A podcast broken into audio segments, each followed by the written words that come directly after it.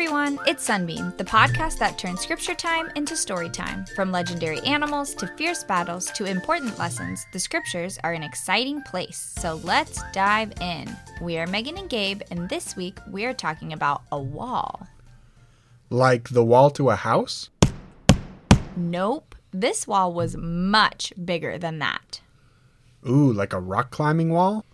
Someone did climb this wall, even though it wasn't a rock wall for climbing. Oh, I know. You're talking about Samuel the Lamanite, who climbed on the city wall to teach the Nephites, aren't you? Yep, that's exactly right. Several years after the prophet Nephi taught in the land, a new prophet was called by God. His name was Samuel, and he was a Lamanite. Wait, weren't the Lamanites usually wicked? Well, the Lamanites started out wicked, but throughout the Book of Mormon, many were converted and became really righteous. Can you think of any other righteous Lamanites in the Book of Mormon?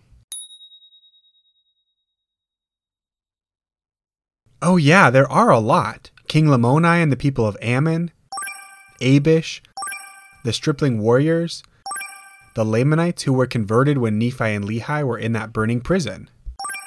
And on the other hand, the Nephites started off righteous, but lots of them made bad choices. Can you think of any wicked Nephites?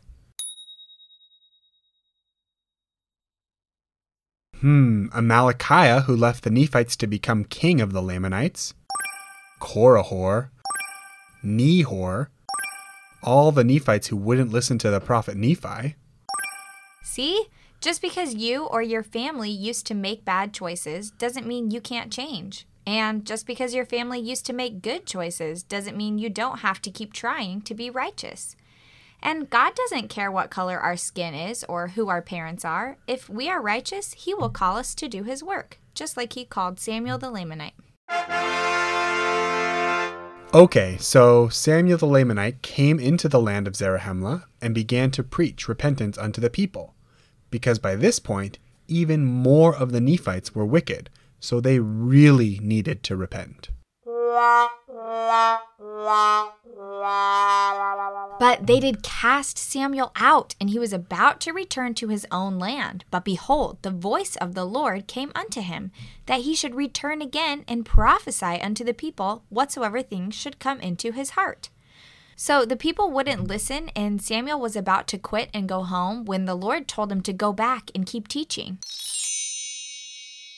Do you think Samuel listened?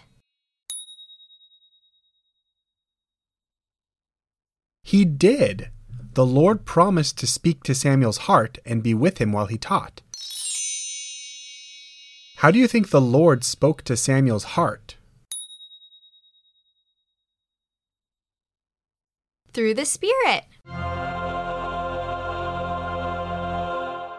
We use words to talk to each other, but the Spirit often speaks to us with feelings or thoughts in our minds. Have you ever felt the Spirit give you a feeling or a thought? So Samuel didn't know exactly what he was supposed to teach the wicked Nephites, but he had faith that the Spirit would tell him what to say. So he headed back to Zarahemla. But the people would not suffer that he should enter into the city. Uh oh, they wouldn't let him in. How do you think Samuel taught the people if he wasn't allowed into the city? He went and got upon the wall thereof. He decided to just climb on the city wall instead. And on top of the wall he told them, Behold, I, Samuel, a Lamanite, do speak the words of the Lord which he doth put into my heart.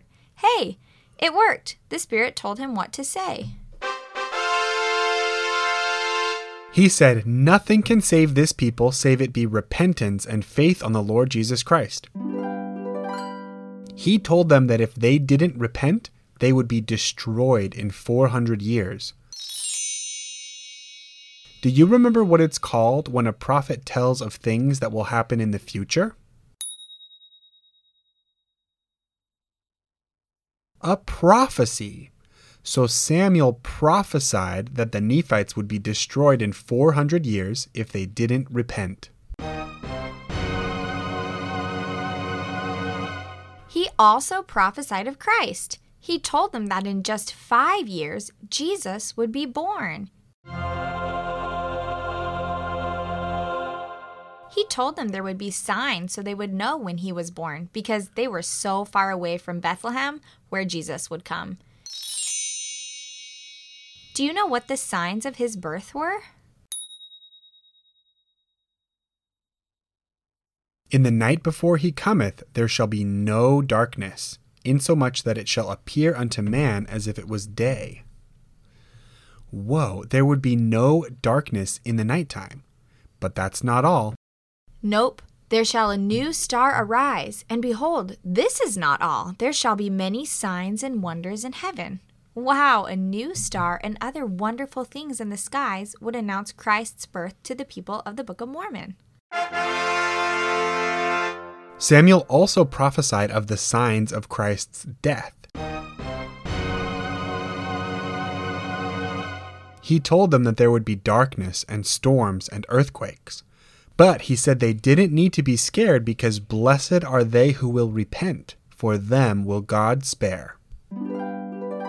Some of the people were so amazed by Samuel's words that they were converted. They wanted to follow him and repent so they would be blessed.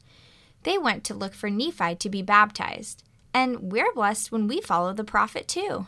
But not everyone listened to Samuel.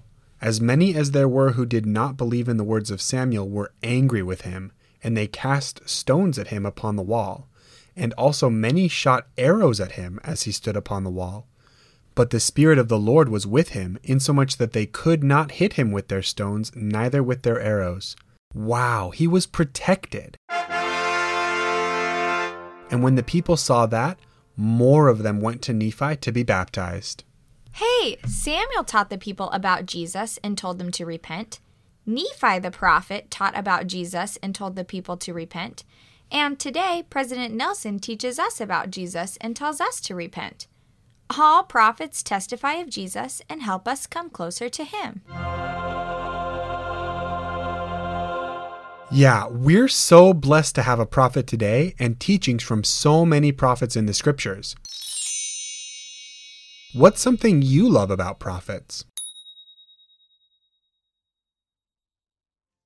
Get in touch with us on Instagram at sunbeam.stories. And do us a favor will you share Sunbeam with other kids who love the scriptures as much as you do? Thanks so much. Until next time, this is Sunbeam.